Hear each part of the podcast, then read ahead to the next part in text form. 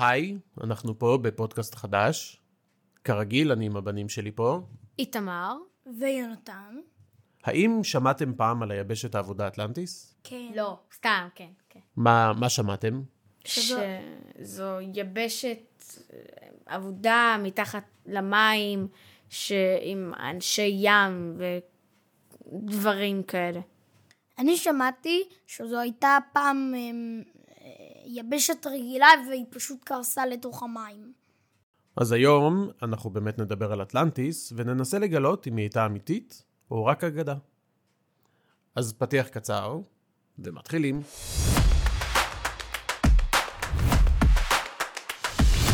הסקרנים.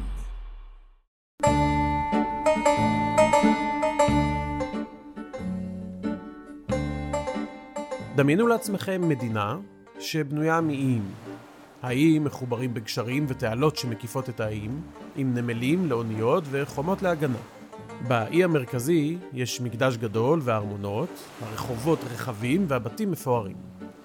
באדמה שבאיים יש כל מה שניתן לבקש. גם זהב וכסף, אבל גם כל צמח מאכל או נוי שרוצים. מזון נמצא בשפע וחיות מכל סוג מתרוצצות. למדינה הזו יש את הצבא הכי חזק ואת הטכנולוגיה הכי מתקדמת שהעולם ראה אי פעם. כולם חיים בשלווה ובשיתוף פעולה מלא.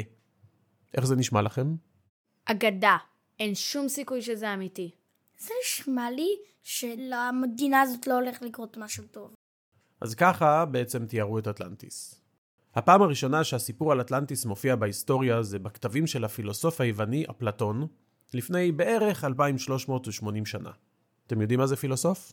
כן, בן אדם חכם שמבין בדברים ומצטט משפטים מעצבנים. אז uh, בשביל לחדד את זה, פילוסוף זה מישהו שחושב ומנסה להגדיר דברים כלליים אבל חשובים, כמו האם יש אלוהים, או מהו מוסר ואיך בני אדם צריכים להתנהג. וכמובן, מהי משמעות החיים. שעל זה כולנו יודעים את התשובה, שהיא כמובן 42.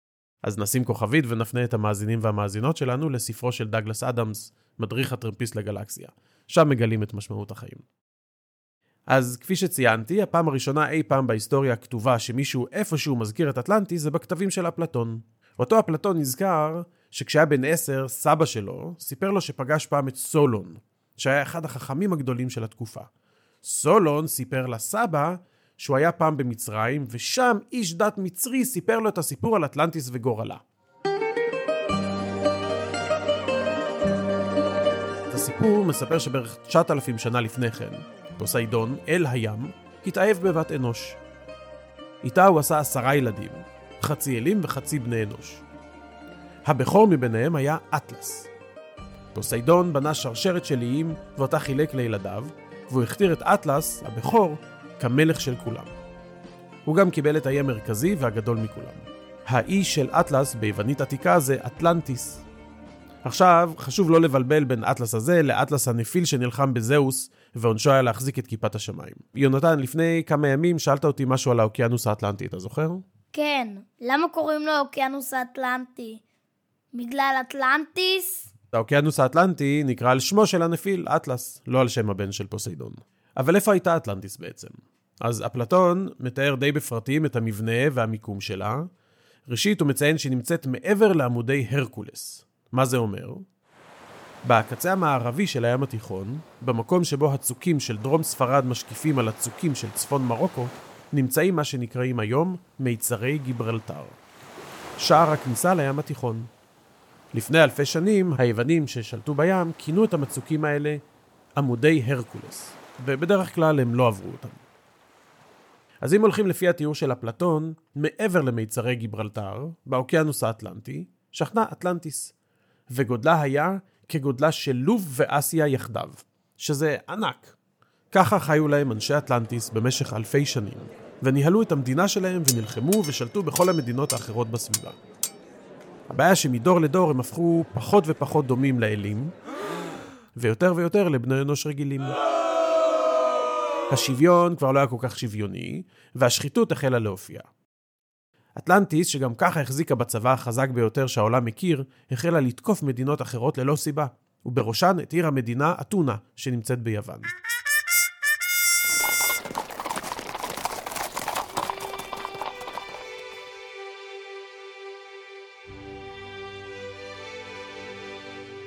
זהוס, מלך כל האלים, ראה את הנעשה והחליט להעניש את אטלנטיס, ובלילה אחד של רעידת אדמה אימתנית ושיטפון גדול, הושמדה אטלנטיס ושקעה למצולות.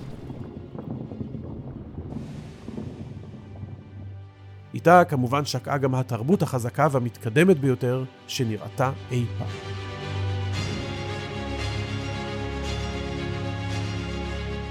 מאז נכתבו הרבה סיפורים ונעשו הרבה סרטים על אטלנטיס והחברה האוטופית שלה.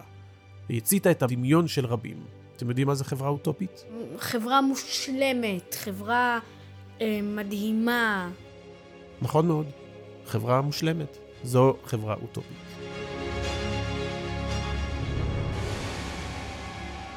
מדענים רבים וחובבי הרפתקאות חיפשו אותה במשך מאות שנים, ובינתיים לא מוצאים כל זכר לקיומה. מישהו אמר פעם שבכל נקודה על המפה שבה תתקעו סיכה, יהיה מישהו שטוען ששם נמצאת היבשת האבודה. וכמובן יש את אלו שטוענים שאטלנטיס היא בעצם חברה חייזרית שהגיעה אלינו מכוכב אחר, ונעלמה כי לא היינו ראויים לה. איפה לא חיפשו אותה? בים התיכון, באוקיינוס האטלנטי, באזור האי ברמודה, במדבר בדרום ספרד ואפילו בהודו. חפרו, צללו, צילמו ממטוסים, מלוויינים, ובאמצעות מכשירי סונאר מתקדמים שיכולים לחדור דרך חול ואבן ולראות מה יש מתחת לאדמה. מצאו הרבה דברים, אבל עד כה לא מצאו זכר לקיומה של אטלנטיס.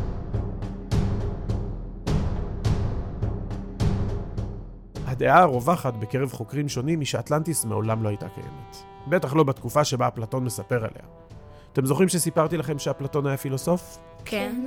אתם זוכרים מה התפקיד של הפילוסוף? מהי משמעות החיים, שזה 42, ולדבר דברים חכמים, ולהגיד דברים פילוסופיים. אז האמונה היא שהסיפור על אטלנטיס היה בסך הכל משל. משל שנועד ללמד את האדם מהו המחיר של החיים באי שוויון, שחיתות, גאווה ואכזריות. אפלטון היה יווני מהעיר אתונה, שבסיפורו הובילה את הקרב וניצחה את אטלנטיס. למרות שהייתה קטנה ממנה וחלשה ממנה, היא ניצחה. כי הצדק היה איתה. אטלנטיס תקפה רק בגלל שהייתה יכולה ובלי סיבה מוצדקת, ולכן היא הפסידה. עם זאת, אני צריך לציין שכל כמה זמן, ככל שהמדע והטכנולוגיה מתקדמים, מתגלים דברים חדשים ותרבויות עתיקות שנעלמו עם השנים. מכשירי רדאר מתקדמים מוצאים בג'ונגלים של דרום אמריקה ערי ענק שתושביהן נעלמו לפני מאות שנים ונבלעו על ידי יערות העד. או פירמידות מרשימות שהזמן והמדבר כיסו עד שנעלמו. אז מי יודע, אולי הסיפור של אפלטון היה נכון ופשוט הוא לא דייק בפרטים כמו הזמן והמקום, ואולי זה באמת היה מה שזה, סיפור. יש אה, כן אה, טענה אחת, שאומרת שכנראה הסיפור על אטלנטיס מבוסס על אירועים אמיתיים שקרו. לא 9,000 שנה לפני הסיפור של אפלטון, ולא מעבר למיצרי גיברלטר הלא הם עמודי הרקולס, אלא בים התיכון, באי יווני סנטוריני. פעם, לפני שקראו לו סנטוריני, קראו לו ת'רה, וחיה שם תרבות. תרבות די מתקדמת, שבנתה ערים גדולות ומקדשים יפים. התרבות הזאת נקראת התרבות המינואית, שזו טעות, כי הם לא כינו את עצמם ככה. אבל כשגילו את חורבותיה, ידעו שהיה להם מלך, שקראו לו מינוס, ולכן כינו אותם מינואים. והם חיו ככל הנראה באי ת'רה, ובאמת שם הייתה התפרצות גדולה של הר גת.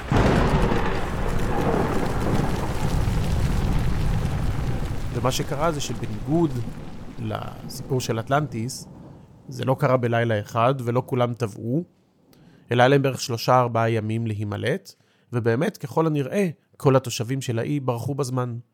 כתוצאה מההתפוצצות של הר הגעש, חלק גדול מהאי באמת הוצף במים ושקע, וחלק קטן ממנו שרד. היום קוראים לאי הזה סנטוריני. הפליטים של התרבות המינואית, חלקם חזרו לאי, חלקם עברו לאי אחר באזור יוון, שנקרא כריתים, וקיימו שם גם כן סוג של תרבות די משגשגת ודי מתקדמת, עם ארכיטקטורה מאוד איכותית ומאוד מתקדמת, וגם הם, בצורה די מפתיעה, באיזשהו שלב נעלמו מעל פני האדמה. זה, זה נשמע כאילו יש עליהם איזושהי קללה, לא משנה לאן הם ילכו, אה, משהו יטביע אותם. כן, צריך לקחת בחשבון שבאזור שלנו יש נקודות מפגש של הלוחות הטקטונים של קליפת כדור הארץ, ויש הרבה מאוד הרי געש פעילים באזור הזה, והרבה רעידות אדמה, והצפות וצונאמי, וזה קורה. וזה קרה לפני הרבה מאוד שנים, באי סנטוריני. אז מה אתם אומרים? מה אתם חושבים על אטלנטיס? הייתה או לא הייתה? הרי יכול להיות שאפלטון כתב 9,000 שנה, אבל אולי הוא התכוון 900 שנה, ופשוט פירשו את זה לא נכון. אז זה יותר הגיוני. זה יכל לעבור מפה לאוזן, כי לא היו דרכים אחרות. למשל, זה כן יכול להתבלבל בין 900 ל-9,000, זה יכל להתבלבל וזה יכל לגרום לסיפור קצת שונה, אבל uh, אותו מוטיב. הקטע מפה לאוזן שהכל יכול להיות שונה ולהשתנות, כי זה, כי לא, כי לא כולם שומעים את אותו הדבר. קצת כמו המשחק טלפון שבור. זה מה שבאתי להגיד, שלפעמים מילה יכולה להיות קצת מעוותת אחרי כמה זמן, כי אנשים לא שומעים את זה נכון. אז מה המסקנה? אטלנטיס הייתה או לא הייתה? אין לי שמץ. לפי דעתי היא הייתה ו- ולא חפרו מספיק עמוק. אוקיי, אז uh, בואו נמתין ונראה אם יגלו משהו uh, בעתיד. ונראה אם זו הייתה באמת uh, מציאות או אגדה. להתראות לכולם. ביי. ביי. הסקרנים